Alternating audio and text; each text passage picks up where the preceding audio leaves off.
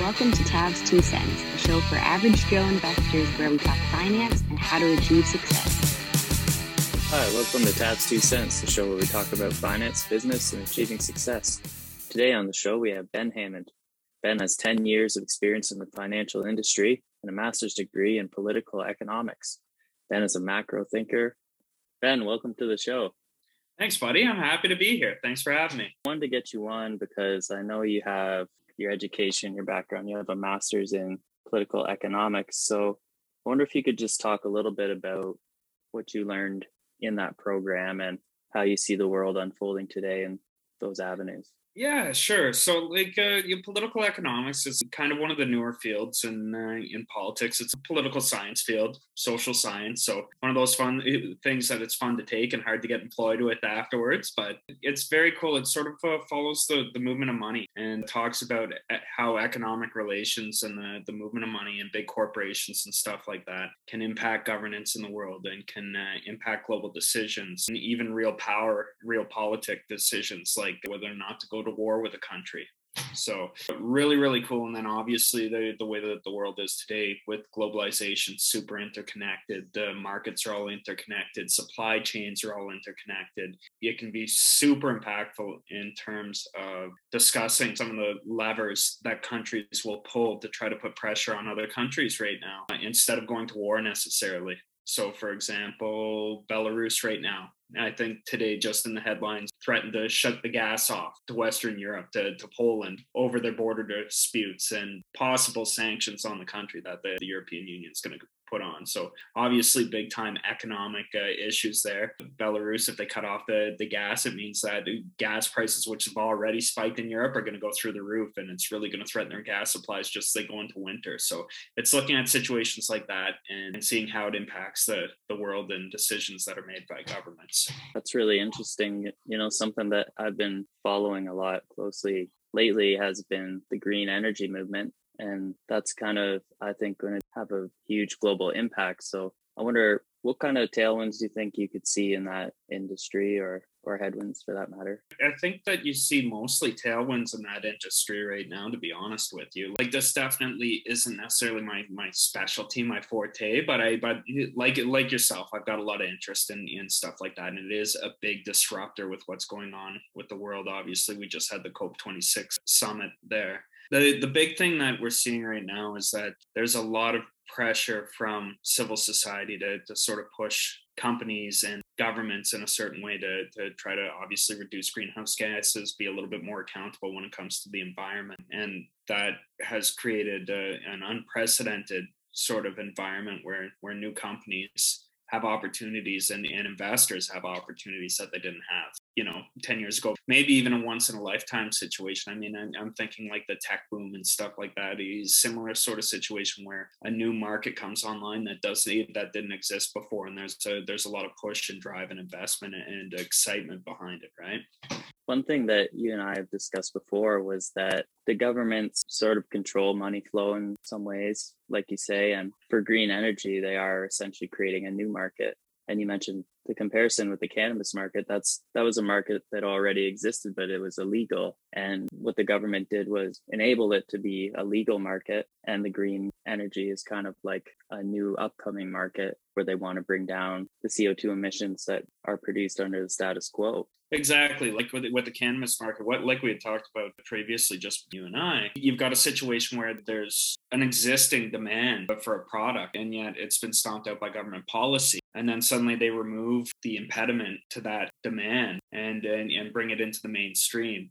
Obviously huge opportunity for investors but just like we were saying as well and i think we're seeing this with the green industry as well is that you have a ton of new startups and new uh, small cap companies coming into the environment and trying to compete. And i think with the with the cannabis market you saw a ton of consolidations. Some com- companies were viable some companies were not viable. They were sort of in a rat race to consolidate to get to larger economies of scale to really begin to control the supply. And so you did see a huge boom in market share prices of a lot of companies and obviously a lot of interest even before you had any income coming in. And I think you see that a lot with the, the green companies right now as well. I mean, uh, if you look at, yeah, I noticed on some of the previous uh, podcasts talking about price to earnings ratios and stuff like that.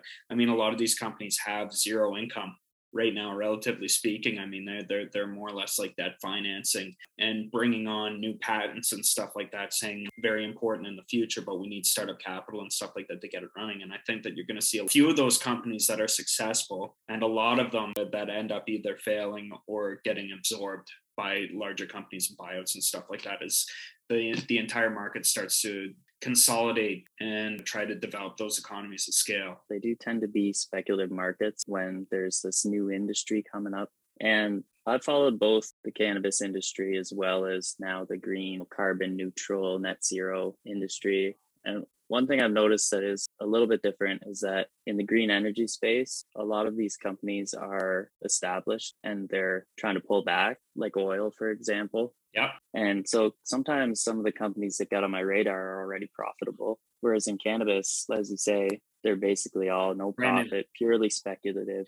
But then also there are the odd green energy companies that are more or less being funded by the government and they are surviving on incentives. So, you know, it is interesting that people will still invest in these companies even though they make no money just based on their technology and I think the whole market is really interesting. Like you said, you talked about headwinds with the with the green economy. I mean, when we talked about COP COP 26, when we talked when when you saw Greta Thunberg there saying blah blah blah they're they're not aggressive enough they're not doing anything. It's all just talk. They're they're, they're not really making a real difference. Well there's a reason for that right? It's that our entire society the energy that we that we drive on like we're an, we're an oil based society. That's it. That's our energy source. Uh, oil and fossil fuel. And with the exception of things that have already been put in place like hydroelectric and uh, now coming online solar and wind.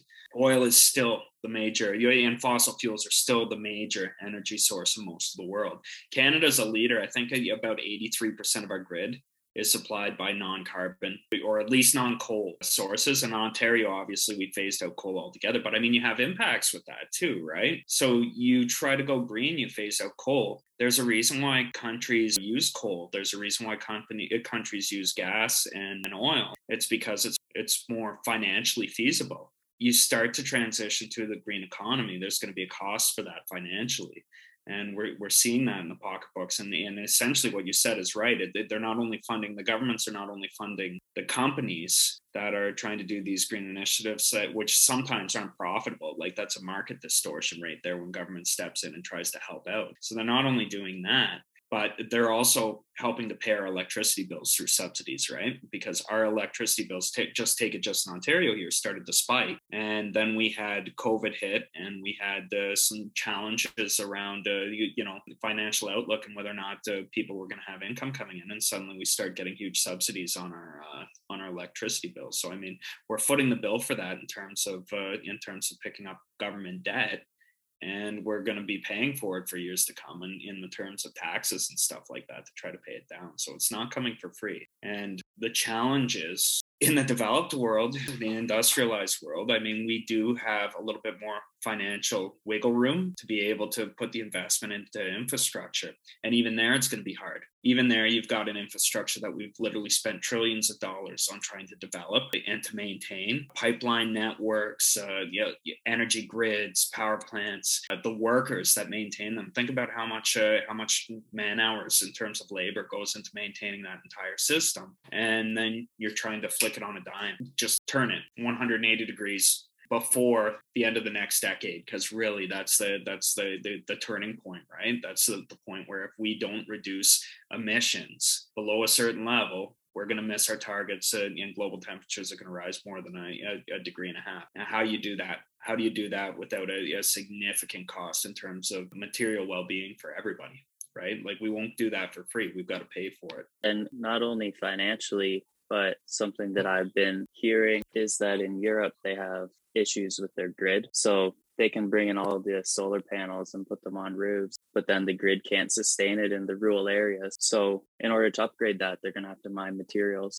That's going to burn fossil fuels. You're going to create carbon. On top of that, the materials it takes to build their solar panels, it's going to create carbon and other gases. And it's, you know, one thing that I have heard as far as coal, coal is still very abundant in the world. And one of the things that I've been hearing is that before they totally phase out coal, they have to phase out the subsidies. Like I hear a lot of companies are saying, yeah, we're we're phasing out, or a lot of countries are saying we're phasing out subsidies but you know, they're still not phasing out coal. They're just, I guess, assuming that those plants will be able to run without the subsidy. And, and how can they? I mean, we we've seen in two different places in the world in the last month. We've heard about brownouts in China, where they've uh, where where the grids have essentially run rolling blackouts because they don't have the power to maintain them. And we we see in the UK where they started to they started to have challenges to to for of supply on their energy grid because of natural gas shortages and, and, and price spikes. And how did they deal with both of those issues? Well, they started mining more coal. They're doing it right now. They've, they, they've upped the, the, the mining intake, especially in China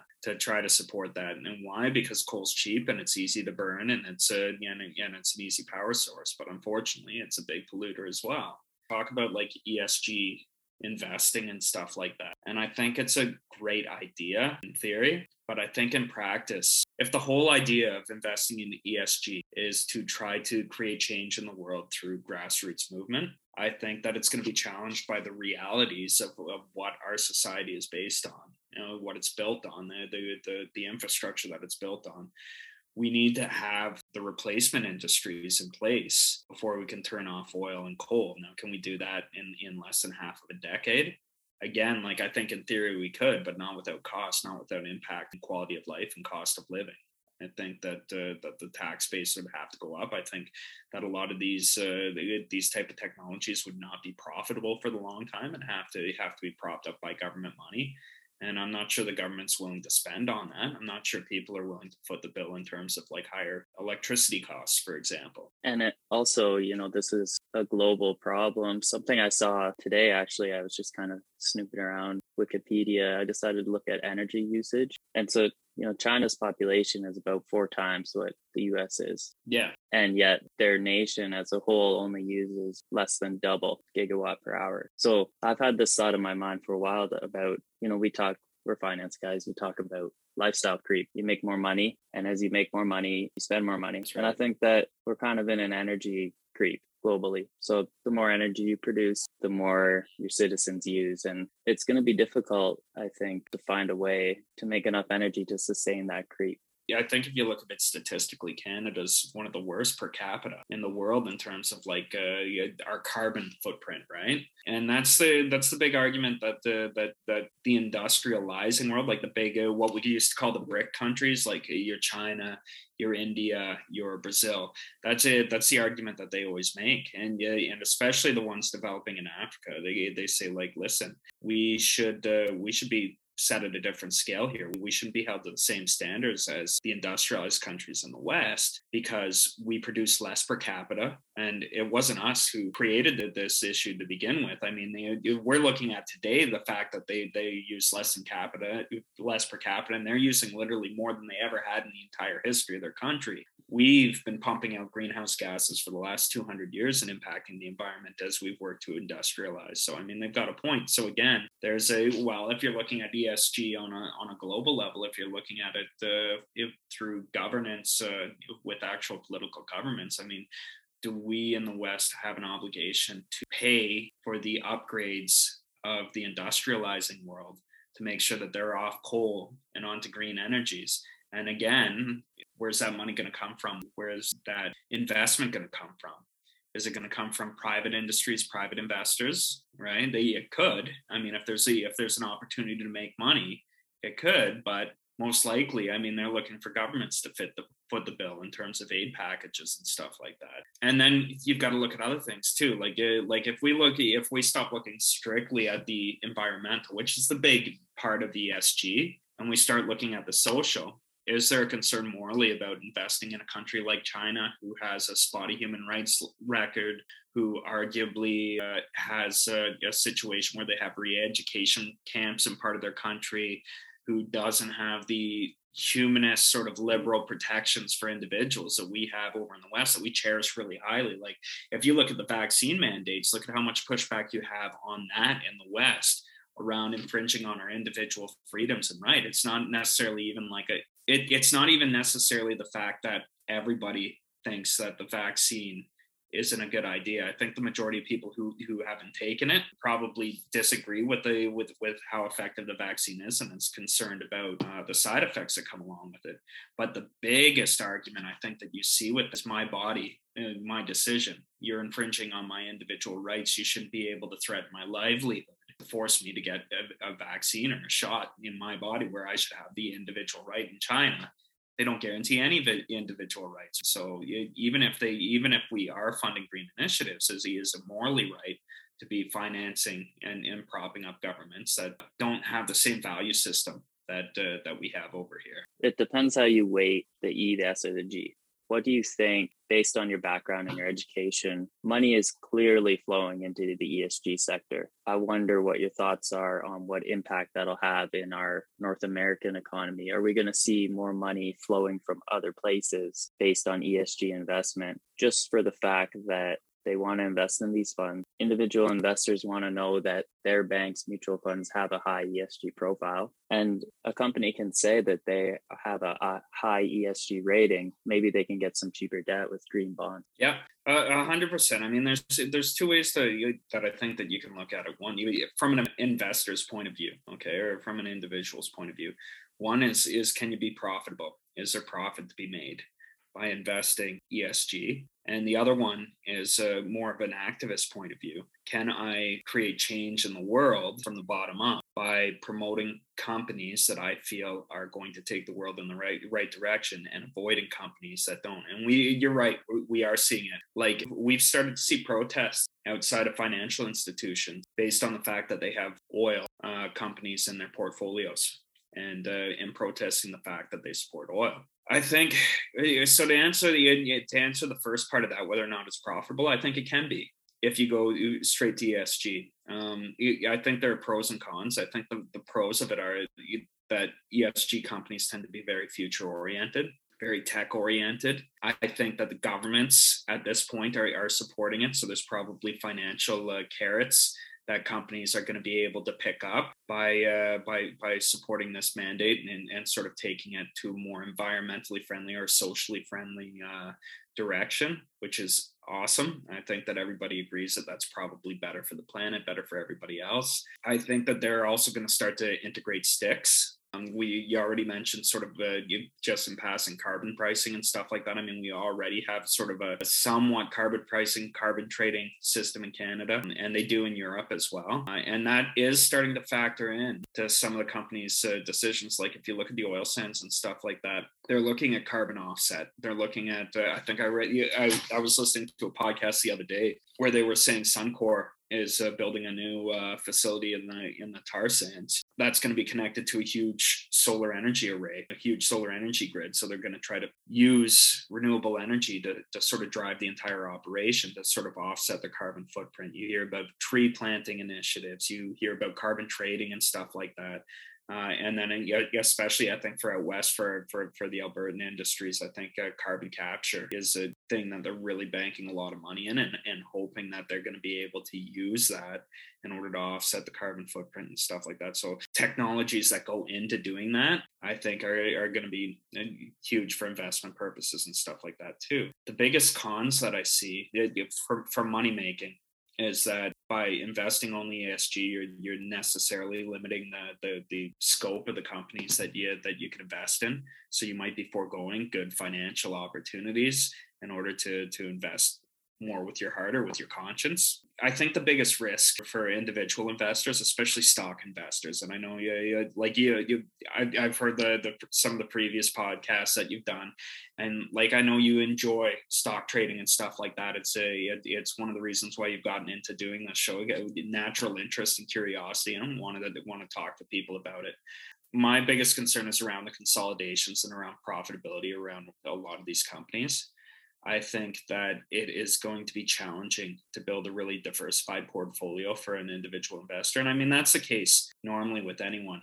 I mean, if you've got a thousand bucks to invest in, at this point, you can't even buy a share of Amazon. You, you might be able to buy a share of Tesla, right? Maybe one share. It depends on it depends on if Elon puts a Twitter poll out this week to, to, decide whether or not he should pay his taxes by selling Tesla shares, right? You know, for an individual investor, it's hard to build a really diversified portfolio, and I think especially in an emerging sector like the green energy sector, diversification to offset risk is going to be really really important because you can think that you know everything about a company you can research it up and down you can think that it's really well positioned that it's really future oriented.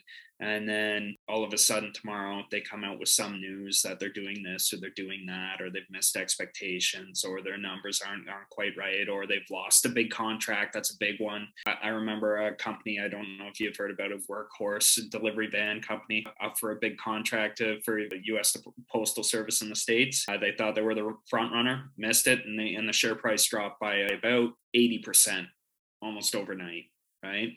Diversification's always always super key when you when you talk about investing. And, and the problem is for people that are just getting into the market it's challenging to have the capital to to actually build a really really diversified portfolio. And it's challenging to have the time to manage it as well right? Uh, to be able to do your really deep dives on companies and, and to be really able to understand what's going on. And i think that's especially the case with the with the ESG and the green sector and stuff like that. I mean, there's no standards really. I mean, you you can talk about like ESG scoring and stuff like that and how they're stacking up against other companies in the industry, but every major investor uses uh, uses different criteria. For example, let's talk about oil. Some say no fossil fuels, but what what happens if an oil company like Suncor decides to uh, offset their carbon footprint, invest in carbon capture technology? Well, does that suddenly qualify for ESG? Some people would say yes some people would say no. Carbon capture is putting a band-aid solution. We need to get rid of oil altogether right? And so you you get these discrepancies within the industry even within canada itself from from investment investor to investor. And then if you look at it globally you're going to get pushback from different countries depending for example if you're saudi arabia you're probably not too keen to say yeah no we, we're, we're going to shut down our oil and we're going to shut it down by 2029 yeah, that's not going to happen. And you're going to get pushback because everybody's got interest. So I think that being able to do the homework and stuff like that on, on some of these companies is going to be challenging as well. A way to get around that is to let other people do your your homework for you. I mean, a, lot of the big investment firms and stuff like that offer ESG funds. It allows you to be able to invest with a little bit of money and invest in a really diversified portfolio. But they sort of weed out some of the companies that, they think we, through different measures. I mean, we talk, talk price to, about price to earning ratio, and that's a common one. But I mean, a lot of these companies have their own proprietary algorithms that they use to vet companies for what they think is overvalued, undervalued, etc., and uh, bring them into the portfolio portfolio to try to beat the market. So I think uh, that is a good way to get into ESG for people who don't have a lot of money and maybe don't have a lot of time to manage their their portfolios, and then maybe play with a, handful of stocks on the side. And you can even read what the ESG criteria is. Like for example, some companies uh, with ESG don't invest in alcohol or tobacco companies or cannabis companies, right? Like would we necessarily consider that esg i mean it depends on who you are. I don't think that there's anything wrong with having a drink every now and then. You know, i think it's part of our culture and stuff like that but then again some companies say no. That contradicts our social aspect of esg right? I think it's a really complicated area I think that there is an ability to make money, but I think that there's a lot of risk there as well. The waters are muddy in the yeah. ESG field. And it's it's interesting you mentioned oil because that's something that I've really been looking at and carbon offsets are huge. If a company produces, you know, X number of tons of carbon, but then they purchase offsets from a project that plants trees and they end up net zero, in my mind, that's a net zero company. The world's still going to need oil. So if they can get down to zero emissions by planting trees to offset their carbon, I mean, I think that's better. To be honest, I, I think that that's the way that it's got to go.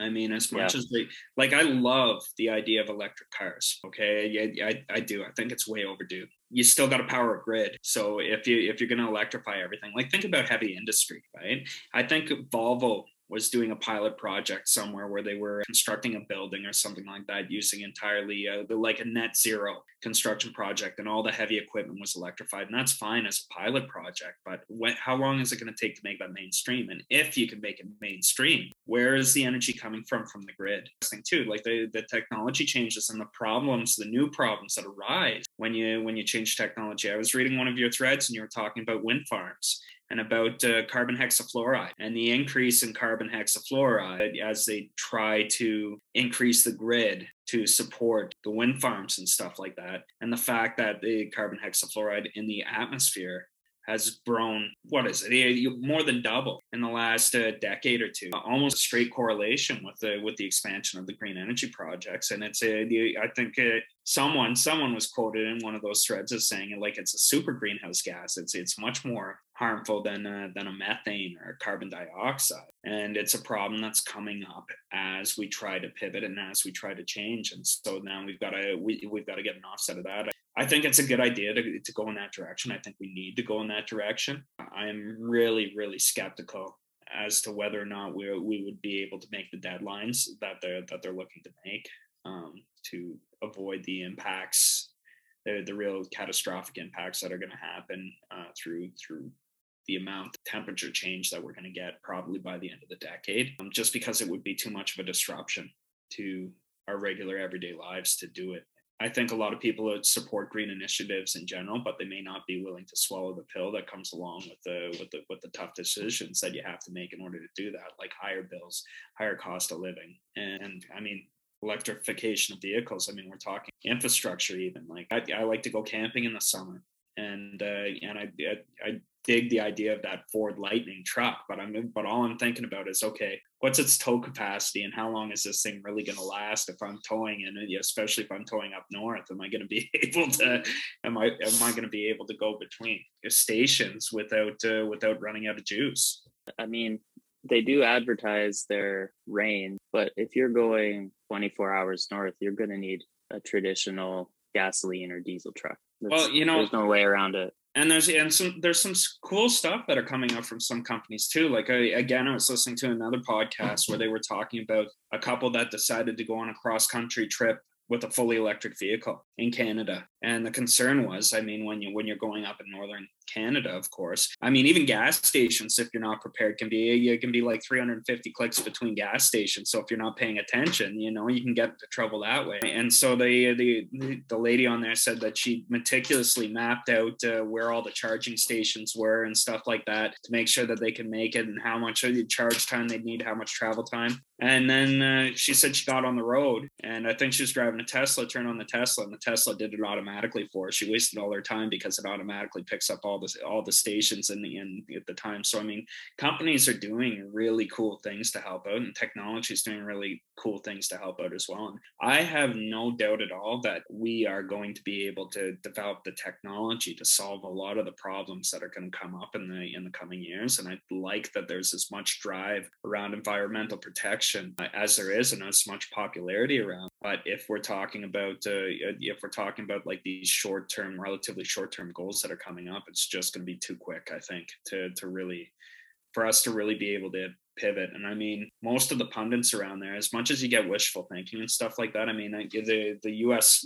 major spy agencies in the US came out, their major intelligence agencies came out with a report, I think a month and a half ago, which essentially said, like, we're not going to make the targets that we have set for ourselves, that we're going to break through that 1.5 degrees Celsius barrier um, by the end of the decade that we are going to see increased pressures in terms of demographics, in terms of conflicts between countries, in terms of environmental degradation, loss of agricultural or arable land, uh, flooding and all that stuff. That's all going to happen, and it's all going to cause challenges socially for for things like national security and stuff like that. And we're already seeing it happen in terms of like immigration and demographics and uh, and people trying to leave areas that are that are really being impacted by climate change and, and being pushed up against borders of, of places where they think there's going to be more opportunity to live a better life. I think that the key for this entire thing is going to be innovation, which is why people make the argument that oh well, the globe is creating a lot of carbon. Why should we in Canada care? Why should we as a near carbon neutral country with our boreal forests and everything else, why should we be the ones biting the bullet for higher energy? But in my mind, I kind of look at North America as the place that needs to innovate this energy. Where if if we've been doing this for 200 years longer than everybody else, then we need to be the ones that come up with the solution. And the only way we're going to do that is with investment. I think. I think it's a good point that you made with investing and finding the right companies, and that you know, I think probably ETFs or some kind of mutual ESG fund or, or whatever is probably the best way to go in this industry because we don't know where the investment's going to come from and we don't know who's got the best technology yet. Yeah, I think big companies that uh, that run ETF or, or, mutual funds are, are handy to, to, to build a good foundation for your portfolio. And I might be a little bit biased that way, but uh, but I think that ETFs typically like they're really popular because they, they've they've got lower fees they're typically passively managed, so they'll try to run to a benchmark. Then you've got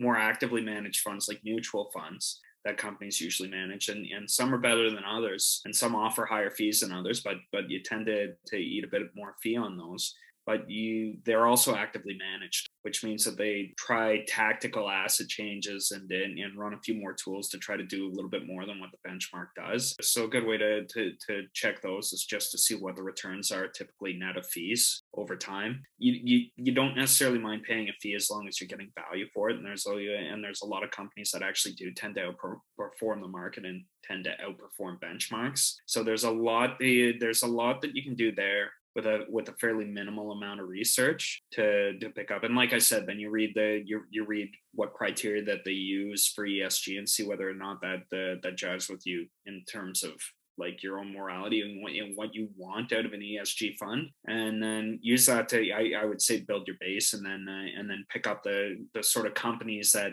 pick and choose some individual companies that maybe you uh, you take personal interest in and think, yeah, I think this one's going to be, I, I, call them my moonshots. You know, a lot of time the, the companies that I look at, and again, I'm not, I'm not really qualified to advise on this, but a lot of the companies I, I, I look for are usually fairly small cap companies, but I really dig what they're doing. And I don't try to day trade them. I'm a buy and hold type type of guy. I think you day trade, you you can get yourself into trouble unless you. So like, don't get me wrong. Some people can make a really good living off of it. Some people like buying buying long and short. Some people like riding the the the uh, market up and down and making money both ways. And some people have their systems, and some people are good at it. I think most people talk to more people who've lost money trying to do that than than most. I think that for for me anyway, I try to find value. I try to find the companies that uh, that are the best for me. Pick them up and pick them up in a in a in a way that's tax efficient if possible, like a tax free savings account.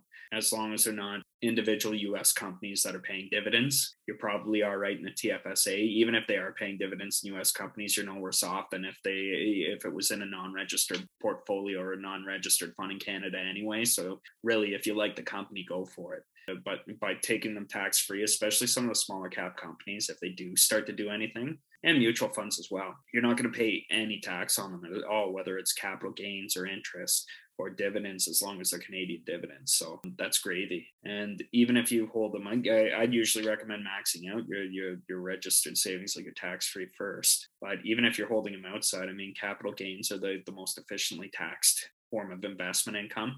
Dividends are next to that. So, so both of those types of companies would be dynamite for long-term investors, uh, both in terms of like tax efficiency and also in terms of like moral investing. They investing in something that you really want to move the move the world in a in, into a better direction, right? Yeah, for sure. And I think that if you're going to be a DIY investor, you really got to look in the mirror and figure out what you want to do. And if you're going to be somebody that picks stocks, you know, you got to have a lot of passion for it because you, you're going to be looking at this stuff all the time. It takes a lot of time too, right? Like that's it. Mm-hmm. That's the thing. That's the thing that uh, a lot of people who hear about people who make money in the market don't uh, don't understand is that it, it's almost another full time job if you really want to get into it and and, and you want to be successful in it. I mean, you can get lucky. Don't get me wrong, but if you really want to understand what you're investing in, and if you're not going for mutual funds, so mutual funds ETFs are a little bit different because they are managed the benefit of them is that other people do all the work for you, right? They're managed by someone else, and and they're they're about as close to a sure thing as you can get. To be honest with you,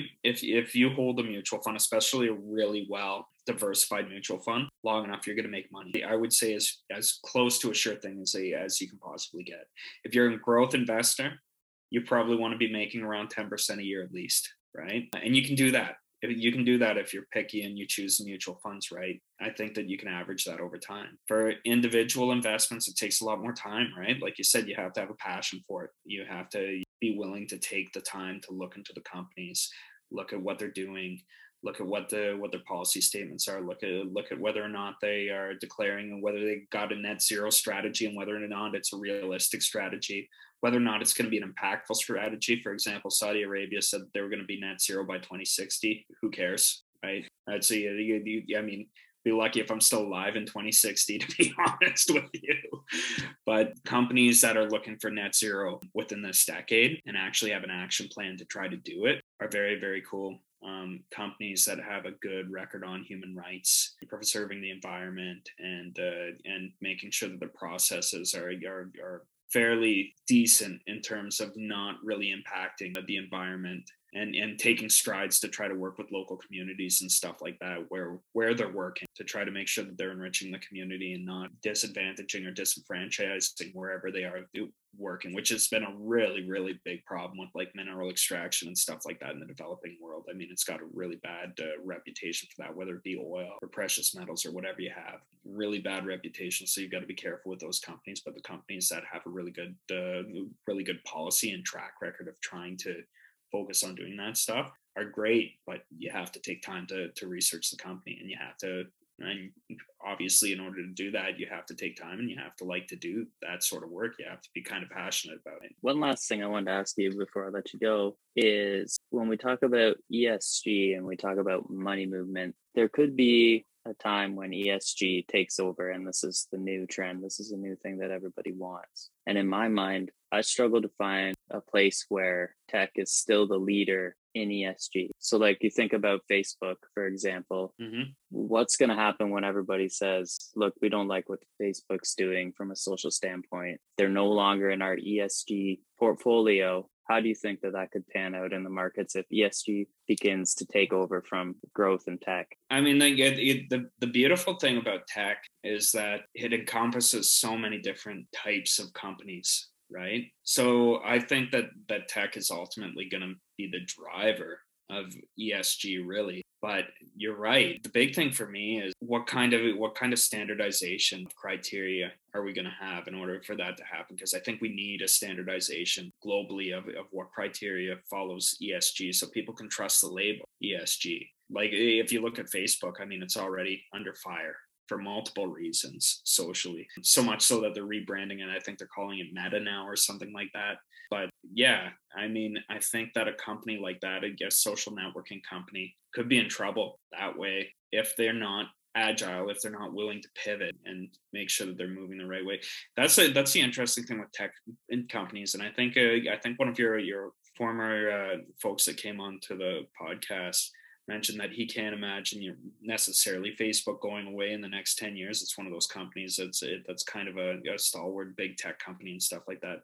But I mean, they really are fair weather. Some of the companies, like if you look at Napster, for example, I mean, it was a it was the big company that it's not like it was listed or anything like that but nobody talks about napster now when you when you when you're talking about downloading or streaming music. I mean that's a that's a dinosaur. It's a footnote in history right? Uh, facebook's different because it's a huge company and it's got a, a bunch of smaller companies and it does have a really good revenue stream. But the trouble with those social platforms is that one misstep one bit of bad marketing and it, it really could find itself being canceled right? Like uh, like people will just uh, jump off like people are fickle and, and really they depend on crowds of people. They depend on the mob to use that resource. So whether it's facebook whether it's instagram whether it's uh, twitter or whatever else it, it really is dependent on people's demand on using it. What i do think tech is going to be a, a really big impactor on is coming up with solutions to a lot of the problems around. Eh, like if you look at carbon capture, for example, we really don't have a scalable carbon capture system that they, that I think is going to be efficient and effective and works yet. I, I, just don't think that it's there. I don't think that we have a solution to the energy gap. They, if we were going to phase out coal globally, we would have to fill that gap with something. I don't think it's there yet you know solar's gotten a lot better. It's it's gotten a lot more cost efficient. Wind i think is already at its max. I mean you can put out more wind turbines but i don't think it's going to get much much more efficient than it is right now.